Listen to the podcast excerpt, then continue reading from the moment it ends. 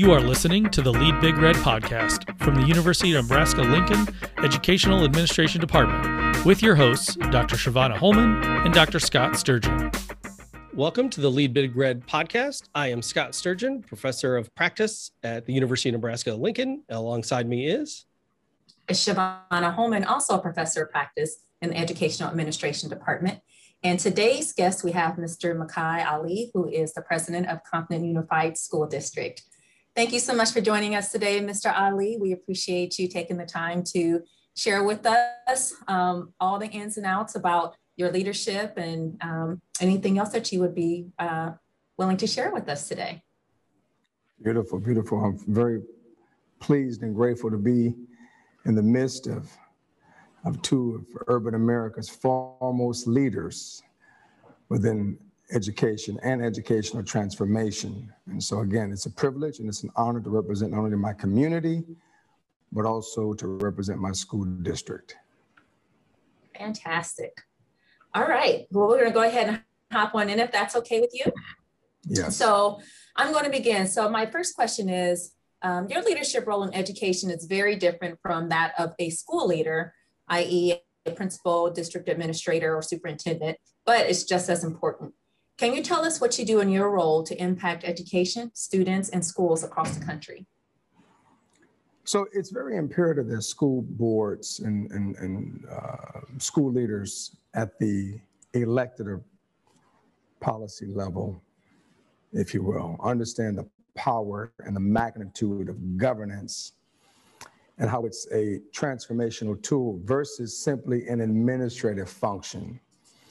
And so, in my role as board member, we do serve as the governing authority over our local LEA, which is the local education agency here in Compton, California. but very specific to the point, is a vision, a vision that emanates from the board, and then that vision is carried out through administrative policies as well as administrative regulations and other forms of resolution and motion, which direct staff accordingly from the board level.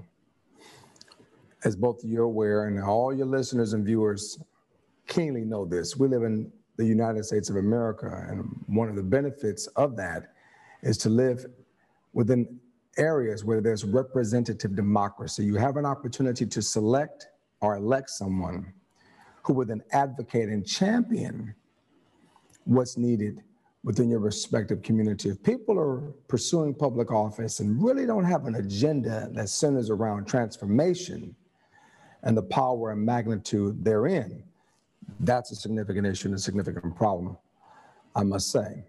But in my own district, what we've done is we've been able to collectively share goals, visions, accountability measures, processes for introducing district-wide initiatives. And then those initiatives have gone on uh, to uh, bring about improvement within the educational system. And that's evident by our test scores, as evident by the programs that we offer, the investments within technology and career pathways, and early middle colleges, which are true instruments of equity, truly brings about diversity within the workforces or within the workforce in our country. So again, members of boards have to understand the power and the magnitude of governance and how that is used as a tool for community transformation.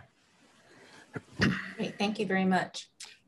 Um, in thinking about um, the schools you're directly serving in Compton, what kinds of information or messages from the community let you know that your schools are doing a good job, that they're doing the good work that you um, are trying to lay out for them in your vision? That's a very good question. And as a matter of fact, someone would think that it's a loaded question, but I could tell you, I never spoke with this gentleman prior to him asking that question. So let me simply roll call. Let me roll call what we've done and what I'm proud to announce is that we launched an early middle college in 2014 15. The board passed a resolution directing the superintendent and staff to come back with a comprehensive plan to open a high school within months And we did exactly that. And I must say, this school boasts 100% graduation rate. This school recently ranked as one of California's top high schools, marked number 50 overall. Now, this is a relatively brand new high school, less than seven years of age. And for this school now to rank at 53 overall, that's impressive. And it truly underscores the board's commitment to not just educational academic excellence, but listening to industry, looking at the trends, accepting what the academicians like you two folk put out as far as research and allowing that to be the compass or the lighthouse, if you will, in order to direct the way in which the district ought to appropriate and allocate resources. And so we see this, this is, this is apparent because we see graduation rates hovering above 90% in our comprehensive high schools. We see college and career pathways, the effectuation of concurrent and dual enrollment, all of which ensures that our children are academically ready and, and career ready with a college focus. And so, President Barack Obama, as well as other leaders during their tenure, talked about folk being able to leave high school and go right to the workforce. There are many jobs in America that may not require, require or do not require a collegiate degree. So why not lean in on infrastructure investments within America's communities, whether that be schools or airports, roadways, bridges, dams. Many of those jobs require math as a requisite, the ability to read, which is why literacy is so critical and so important. So again, again, we have receipts to back up exactly what we're doing and the transformation that the board is leading in this district. And I can tell you this, we're very proud of that. And the results, the results resonate because Compton, a district that was once in control of the state had receivership, it was in state control, if you will. To come out of that and to stand on what I believe is the precipice of greatness, that clearly suggests that one, the community has elected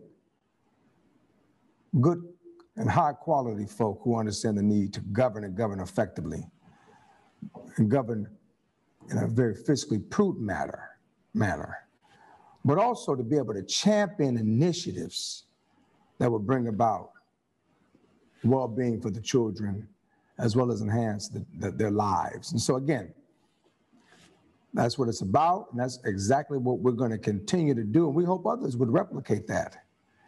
The school board is not a perfunctory agent of the superintendent of that of any other governmental entity. The school board has to be directly accountable to the folk, the local folk, and be the champion and hold the bureaucrats accountable if in fact they stand in the, in the, in, in, in the, the doorway, they pretty much stand at the threshold guarding the order. That cannot be the day and when you look around urban America and you see sobering numbers, black students, brown students underachieving, many of us say, wow, that's so sad. But other, of us say, that's an opportunity. That's an opportunity for a board to lean in and get down with it. And so I believe that that's what has to happen. And I believe that's what we're doing. I'm very grateful uh, to be in this position and lead that effort. Awesome. So, Mr. Ali, you mentioned earlier about policy. Um, some of our viewers of this podcast may not understand why this is so important. Share with us um, why policy is important, particularly in education. So, oftentimes you hear people say, oh, the school board is nothing more than the policymakers. Well, not exactly. School board members serve as local legislators responsible and charged with managing a local education agency. School boards and school districts boast a plethora of policies. However, someone has to be there to serve as the appropriator of resources. And that's exactly what the school board serves as. Not just someone who drafts policies to sit on shelves, but people who are actively involved and engaged within the governance process, which is a muscle that must be exercised. And that means that the board is passing resolutions or motions directing staff accordingly, holding folks accountable. All of that is a part of a policy governance framework. And so people oftentimes look at policy as a rule or decree or guideline as to how you handle certain aspects or the implementation of laws. But when school boards provide directives to staff, the staff will draft administrative regulations to implement the edicts and the wishes of the board. The problem what we have, Dr. Holman, is many board members and many community folks really fail to have an appreciation of the power and the magnitude of school boards and school districts. In many instances, if a school board wants to build new schools, what do they do? They go out to the community to seek a general obligation bond, a parcel tax, a millage. Well, that requires the community to be actively involved and engaged in the process and for the board members to themselves serve in a governing role that allows trust to emanate, which means you have to become an expert and have a greater understanding of how a local education agency runs. Remember, the school system is not just about books and pencils. In many instances, you're the largest landlord in your community, you're the largest employer in your community, you're providing student nutrition services to families, summer feeding programs, you're providing transportation to students, you're providing hotspots. What we've seen the past year, the role of the school board, the role of the school district has been far more reaching. The only governmental entity that rests within a community. Homes are wrapped around schools because the schools become the lighthouse for positive change. It becomes the catalyst for which all sit. People move to neighborhoods because of schools and school districts and because how effective school boards manage the public's trust. Meaning the public dollar. So policy is important. Policy is important. But also how you govern, how you lead, and how you manage. And if members of the board aren't doing that, then I would ask the community to take an introspective look, but also consider finding other folks within your community who really are desires of driving change fearlessly, I might add. Thank you for that comprehensive answer. All right, Mr. Ali, I'm not asking you about your current situation and your current superintendents. I, I, don't want I don't want you to feel like you're you're on the spot in regards to this question because I'm going to ask you about superintendents in general because I know you serve uh, beyond uh, Compton. I know you serve on on national boards as well. So if if we can just for us just for the sake of the answer or the, or the, or the question separate the community side of the role of a superintendent because i know that's a big piece of it. Um, but if we can separate that just just for a second when you think about what a school district should be looking for in terms of a superintendent from that instructional side that that part of their lives that needs to be focused on the academics and the academic outcomes um, for students what are you looking for when you are listening to a superintendent you met for the very first time um, at a conference when you um, might have done or assisted with searches in, in, in, the past? When it comes to that academic side of a superintendency what are you looking for? Dr sturgeon let me let me first say this.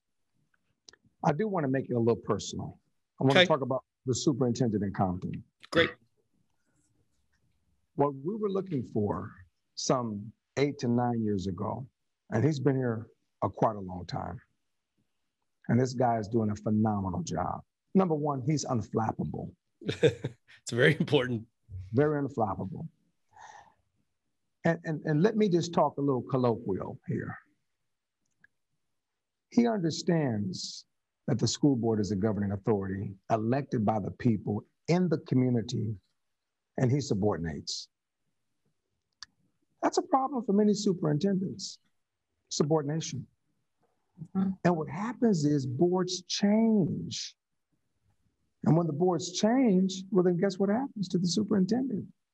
You're a contracted employee. You're a selected, not elected. Big difference. And so we also were looking for a superintendent who understood finance. If you do not understand budget, school finance in particular, then how can you pay for the academic program? We're looking for somebody who understood at the time the difference between leadership, management, and supervisorialism. A lot of folks want to supervise. A lot of folks want to want to manage, but but Thomas Paine said it best: you lead, or get out of the way. And so, in many instances, what you have is somebody who manages at the granular level. This top level of management that superintendents are utilizing around the country serves absolutely no purpose. The superintendent has to be someone not afraid of engaging community, not afraid of walking into a classroom and being able to replicate elements of the, the instructional guide that may be before a teacher, understanding what a pacing guide is, curriculum, supplements, understanding when a vendor's coming in to pitch a proposal to build a higher school, looking at encroachment, the correlationship between special education and transportation cost.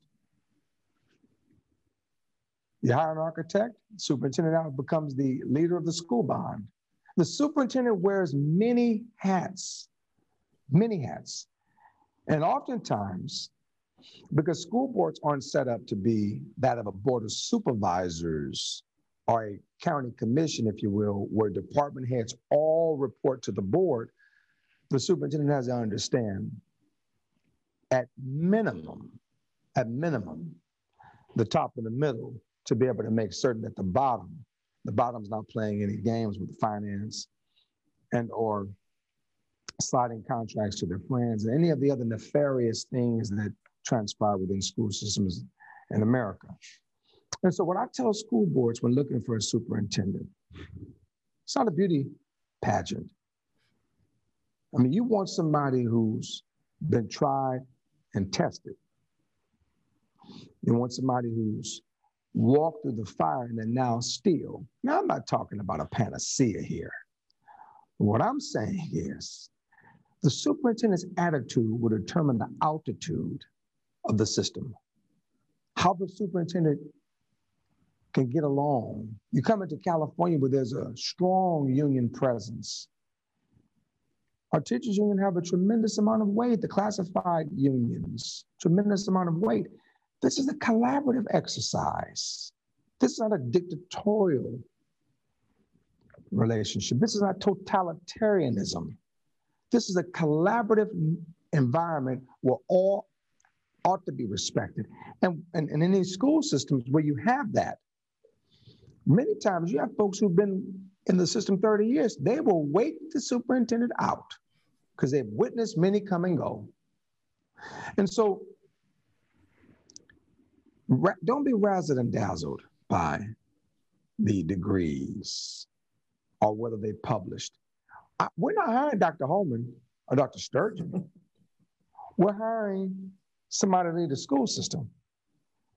We're not hiring Walter Cronkite. We're not hiring a U.S. senator, right? Katie Couric. We're not hiring a personality. We're not hiring an entertainer. You hire somebody who understands the power that a school district has with shifting the trajectory of a community. And many times there's superintendents who do amass star power. But I would ask you kick the tires, look under the hood, look at those subgroups and see how well they're performing, and then ask the questions. All of the fancy presentations, reports that have been proffered by district or superintendent prior to seeking employment. Let's let's look at what has really transpired. And so again, again, I'm pro school board, I'm pro strong, strong school board, I'm pro school board governance because I'm pro community. And anytime we can send a representative to DC, we could change them out every two years if we so desire. What we're saying is this person will represent us and they will carry the mantle on our behalf. And then the school board says, I'm now going to then give you, Mr. or Ms. Superintendent, I'm going to give you the keys. I need you to keep it steady and know when to go and know when to slow. And so when I've helped boards around the country assess their desires uh, for a new superintendent, I'm always encouraged by those who ask superintendent candidates or the, or the aspirants, if you will, the tough questions. The tough question, very basic question. Our middle schools are sagging and rather anemic. What is your plan? You know what my superintendent came back and said? We really ought to consider overhauling secondary education and looking at a multitude of various modalities that can provide positive change. And if we fail, guess what we'll do? We'll go back to the drawing board and we'll try again. We believe we have the right recipe today. Working collaboratively with the superintendent, we introduced the resurrection of the K 8 construct, where the staff is now able to focus on maximizing instructional minutes and increasing instructional time on task. The various options for high school, career pathways, as I've stated earlier, early colleges, etc. List goes on and on. This is what I call a visionary. I, we don't need a pontificator. Let that be for the elected folks.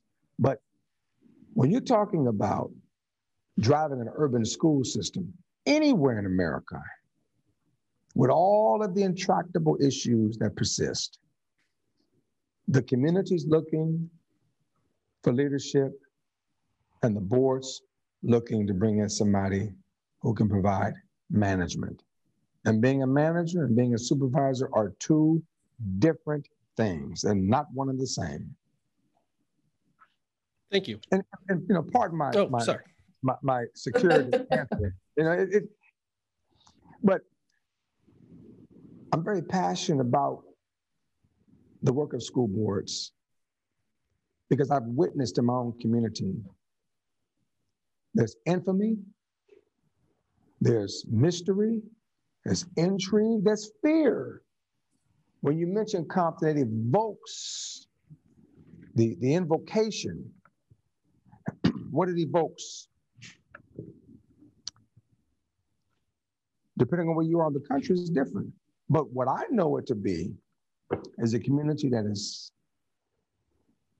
intimately involved with, with, with raising up future generations through the work that we're doing here at the Compton Unified School District. And that work can also easily be replicated if boards, to your point, Dr. Sturgeon, if boards understand what to look for when hiring a new superintendent. Yeah, absolutely.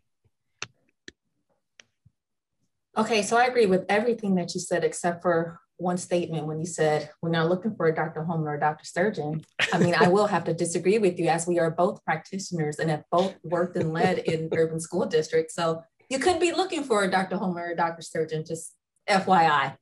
well, you know what? Let me just say this. Let me say this. I, I really do believe, Dr. Sturgeon. I think Dr. Holman ought to consider at some point in time looking at school superintendency. Perhaps not in Omaha, but somewhere in America, because again, what folks are looking for, people who understand the application, the practical side, the curriculum and instruction design. I look at that as almost like a mixologist. You know, how do you take a little of this curriculum, a little of that curriculum, and these supplementals or these pacing guides or this new technological advancement to iPads and or whatever the case may be, and how then do we allow that to enhance the learning environment, thus ensuring that children are, are academically nourished. You guys both might could do a tag team. Why not?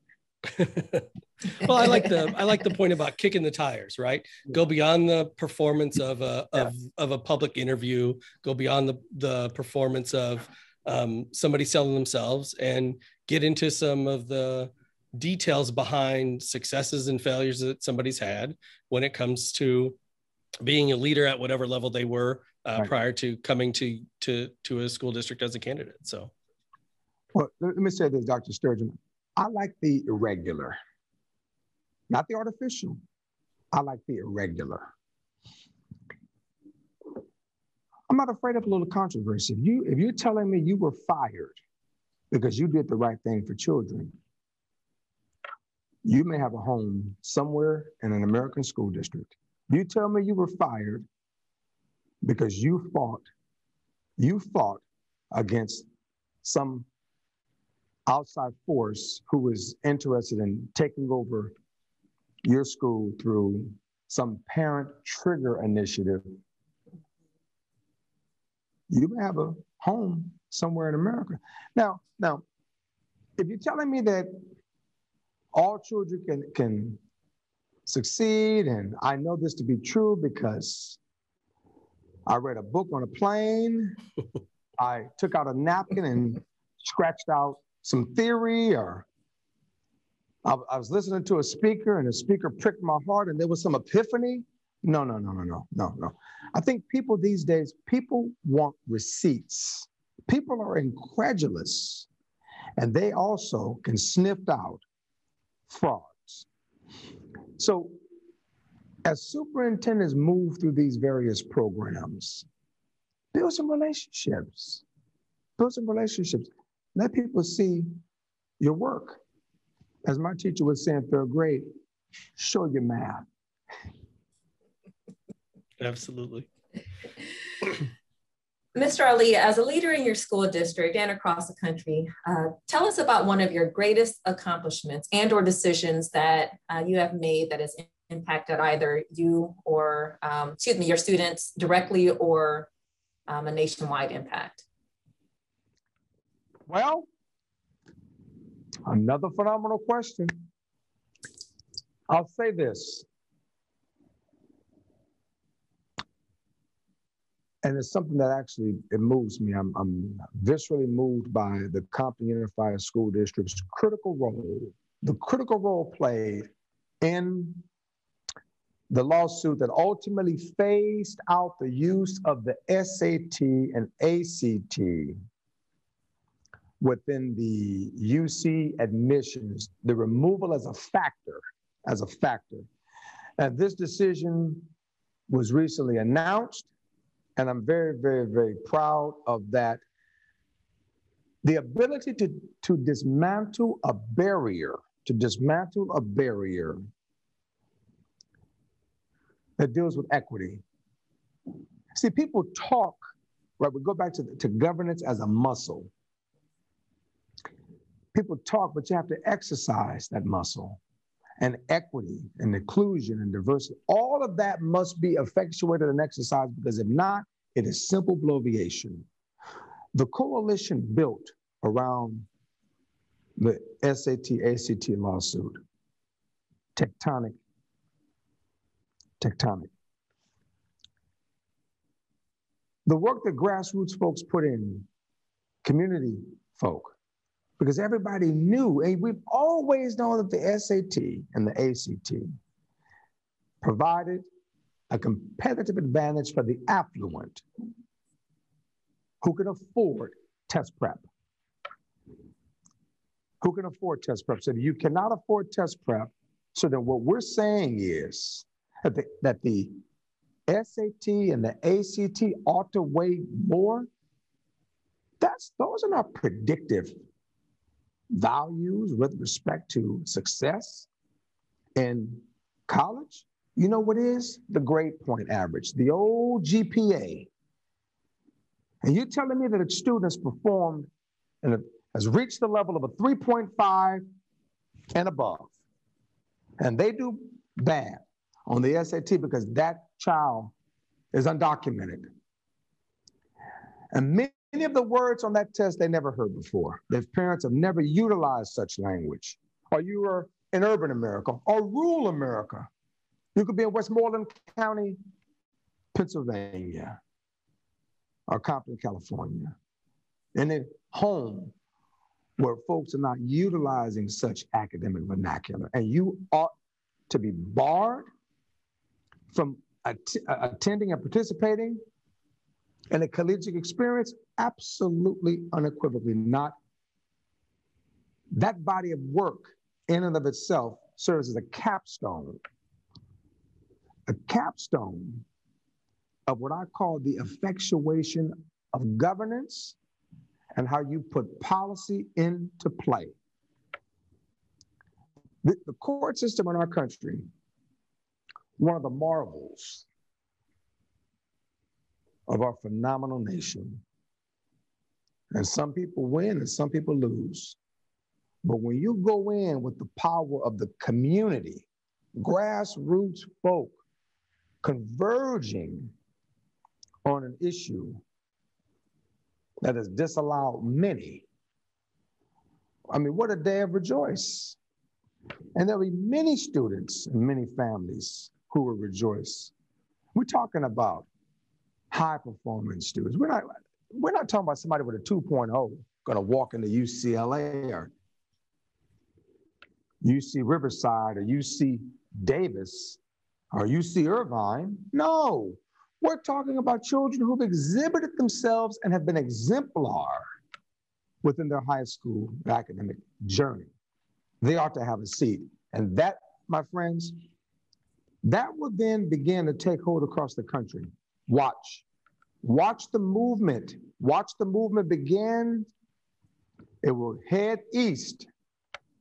And we'll see more collegiate institutions reverse decisions or abandon such tests that have been nothing more than barriers for many students in this country. Thank you very much. All right. Now we're going to get into what I know uh, at one point in time, and I'm sure it still is today, one of Dr. Holman's favorite thing, which which was visiting her schools. So I happened to be a, a principal uh, in the past at one of uh, Dr. Holman's um, schools, and she would visit. And um, what I kind of want to hear from you, uh, Mr. Ali, is when you go to a school, what is it that you're hoping that you're seeing? And I'm and I'm not saying this is go back to that that performance uh, piece. Because she didn't tell me she was coming. She was in the building. She was talking to her old teaching buddies and things like that. So it wasn't it wasn't um, uh, special events or ceremonies or anything like that. But it's when you just visit a school when you're in in your school district and you're visiting a school what is it that you're hoping to see when you're walking through the door? Another question. Uh, it's as if I wrote these questions myself, but I no, sir. Very good friend of mine and a mentor. I consider her family. Dolores Davis Holmes once uh, served as a principal, ultimately retiring from the Compton Unified School District as an associate superintendent. Uh, cerebral woman, dedicated her life to the Compton Unified School District, uh, led the regional gifted and talented education program during her tenure. But one thing she would say when she would visit schools, the first thing she taught me to look at, she espoused this, the baseboards. The baseboards are not clean, somebody's not doing their job. And oftentimes, a filthy school means that we do not love children. This environment, the environment that we prepare for children, for students, ought to be welcoming. It ought to be a safe haven. For many children in urban America, intractable poverty envelops them. They're coming to school, and that environment ought to be safe, nurturing, warm, welcoming. The food ought to be hot. And in y'all's case, I say y'all's colloquialism. In Omaha, the buses ought to be warm. Those are the little things, the little things before we even place a rump in a chair. Paint ought not be flaking. I'm talking about the same experience, Dr. Sturgeon, that you would expect from a Marriott property a Hilton property, a Hyatt property. You sit on an airplane, don't want to feel the spring in the back of your seat. Go to the restroom and there's there's a piece of wood holding the door. Come on, for crying out loud. So so before we get to instructional materials, and let me say this. There's remember something now. Poverty to many people is a state of mind in this country. But let me introduce you to a very novel concept and a belief. Poverty is a way of life around the world. So we're not going to walk into a school in Compton and see children without instructional material, without aids, without hand sanitization, floors unkept. But in many parts of the world, that it's that way. One thing that many of these teachers around the world, and I've witnessed this, one thing they exhibit love. And if children understand that you love and value them, they will then rise above. They will rise above whatever bar is placed atop them. Raising the level of expectation through love and care it's the same way we all want to be treated from our loved ones. The level of respect we want from anyone we do business with. That's what children and families desire. And, and again, I'm talking from the urban standpoint. I'm talking about places, and I'm saying I'm looking at urban as not as black or brown, but as density. Mm-hmm. And generally speaking, those are poor parts of this country. Right. I was in Baltimore Maryland, talking to one of the old superintendents many years past. He said, many students are coming in for warmth, warmth on a cold winter day, sustenance, because there might not be any food at home. This is the American school system today. This is the American school system today. Now, we haven't even touched on social emotional learning and, and, and how our inability to exhibit true care, how love, how that manifests itself as far as how children feel and how they internalize. And we know what that leads to. We wouldn't even have to go down that path, right? So those are things that I look at and I strongly encourage my friends who are on school boards around the country to also consider that as well. Facilities and how well those facilities are clean. That's first. Yeah, I love I love that answer. I love the idea of how um, an expression of pride through the way in which we take care of a place that uh, for kids um, and the resulting effects that that can have. And it shouldn't be the only signal because I think you can you can see and hear the love uh, that that um, educators have for the kids or don't. Um, but I think it's a great it's a it's it's a great. I walked in the door and what do I notice or or what don't I notice about a school? And it's you know um, a piece of pride in where we want our children to be spending their time. So I love that. Thank you. So, Mr. Ali, you have shared all the amazing things that um, are going on in Compton Unified and all the amazing um, things that you've been a part of. What can you share with us about uh, one of your most challenging decisions or um, situations that you've been in or that you had to make in your role as a school board president? Oh, Dr. Holman is has many. There's many. And so let me think about which one I'd like to, to proffer today. So the biggest decision, biggest decision always centers around budget cuts. Budget cuts.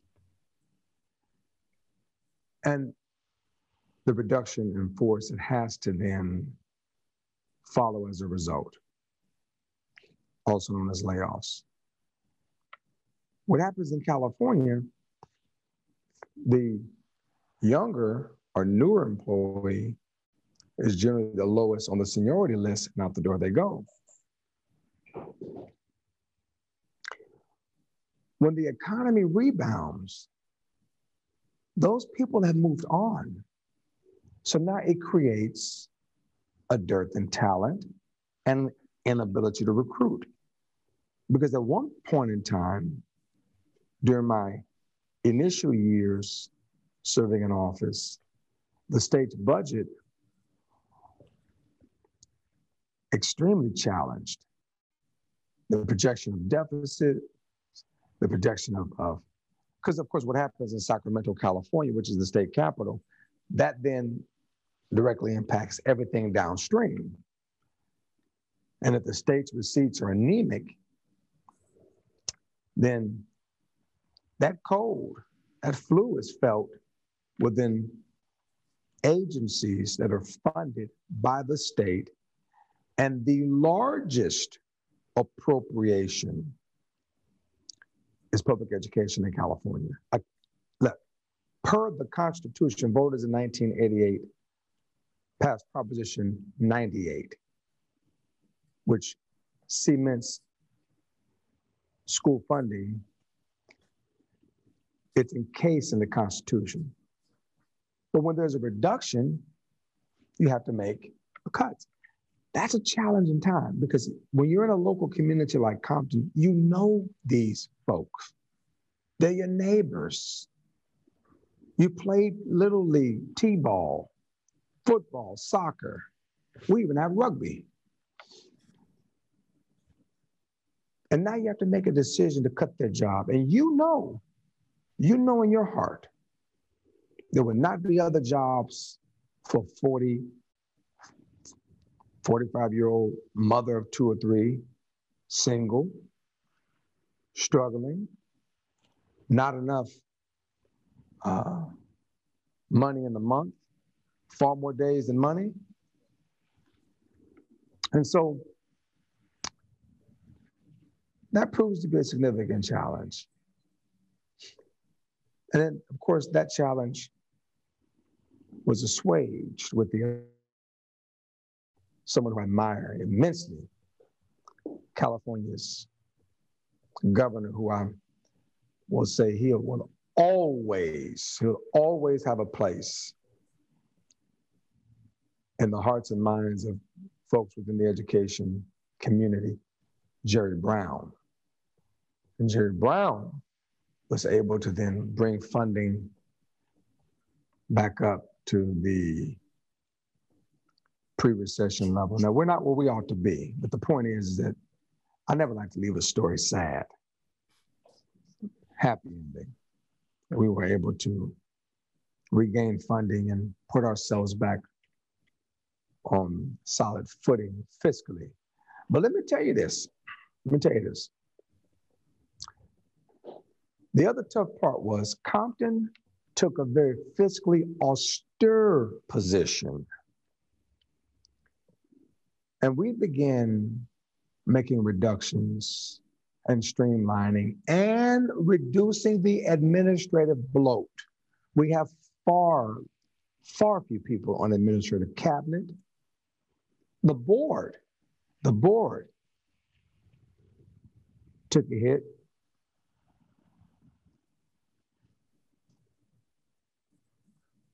And as a result, we were able to save jobs downstream. We're talking about janitors and custodial, plant staff, security guards, instructional aides, and other ancillary support needed at the school site in order to effectuate and drive the plan and the edict is set forth by the board. Back to governance, that is a muscle.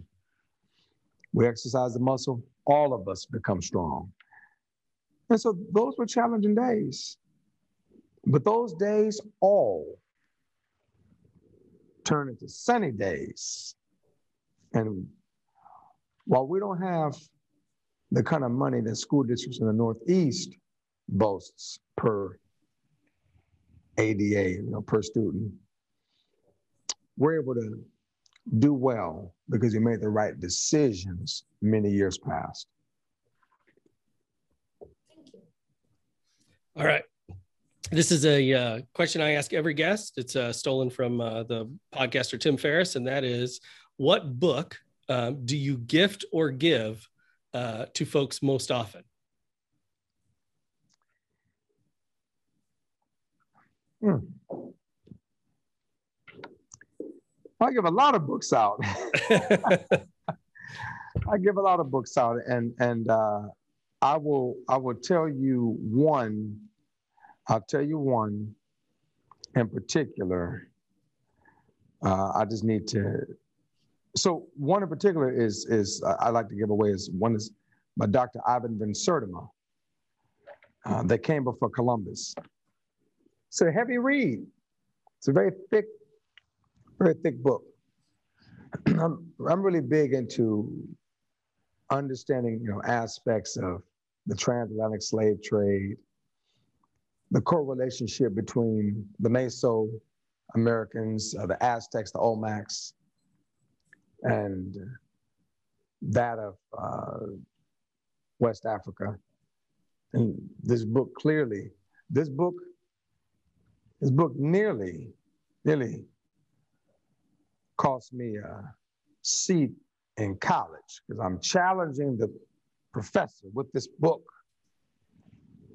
and the professor's assertions relative to the research that Dr. Dr. Ivan Van Sertima uh, lays forward. And so I've given that book to several people. And again, I'm quite confident they've shared it. It is one way to really compel people to understand and appreciate history and culture, but also how did things come to be? How did things come to be? Um, Mexico and, and the uh, former enslaved had a very prolific relationship. And that goes all the way back. The indigenous Mexicans, the, the, the native Mexicans, which were uh, very much akin to that of the native um, Central American, Panamanian, and the Native American, the northern, where we are in, in the US. So again, I'm intrigued by a lot of this and those relationships. And there, there's pyramids in Mexico, engrossing, huge heads, Olmec heads with full noses and lips. And this book underscores significant points as to, again, how that manifested itself. And so perhaps I'll see you one day and I'll give you the book. All right, that sounds it's, it sounds uh, fascinating for sure. I love the I love the idea of you using it um, against a professor.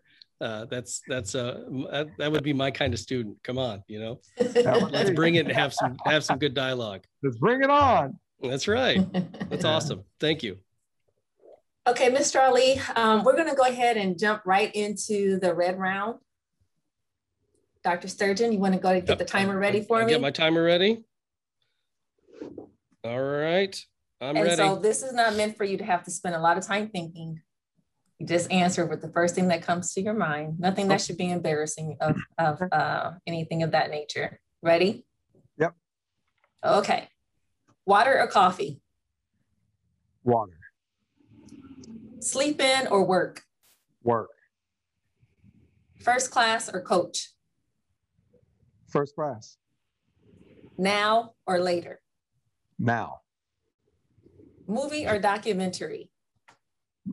documentary, Your life 10 years ago or 10 years in the future? 10 years in the future, Big city or country? big city, A country city or any other location you have not visited but want to? a country city, no. Or what, what other kind of location would you like to visit? This is not an or question, but Oh, oh, just okay. asking Oh, you. Oh, you said, I thought you, you, I thought you meant country in the sense of like country farmland. You mean out of the, oh, absolutely, yes. Yes. Where, where would you like to visit? Hmm. I'd like to spend some time in Sierra Leone. Okay, perfect. Well, thank you. That is the end of the red round. That is also the end of our podcast for today. Uh, we truly appreciate you sharing your knowledge um, and just all of your experiences of things that are going on in Compton Unified, um, the tremendous efforts that you've put forth in, in leading the school board and leading your school district. And uh, just really thank you. Dr. Sturgeon? Yeah, I uh, I love the governance as a muscle, and uh, I can see um, uh, how your viewpoint around um, potential of school board to have positive impact on schools and the, uh, and the larger community. That was uh, fascinating to hear your perspective on that. So thank you very much. Thank you.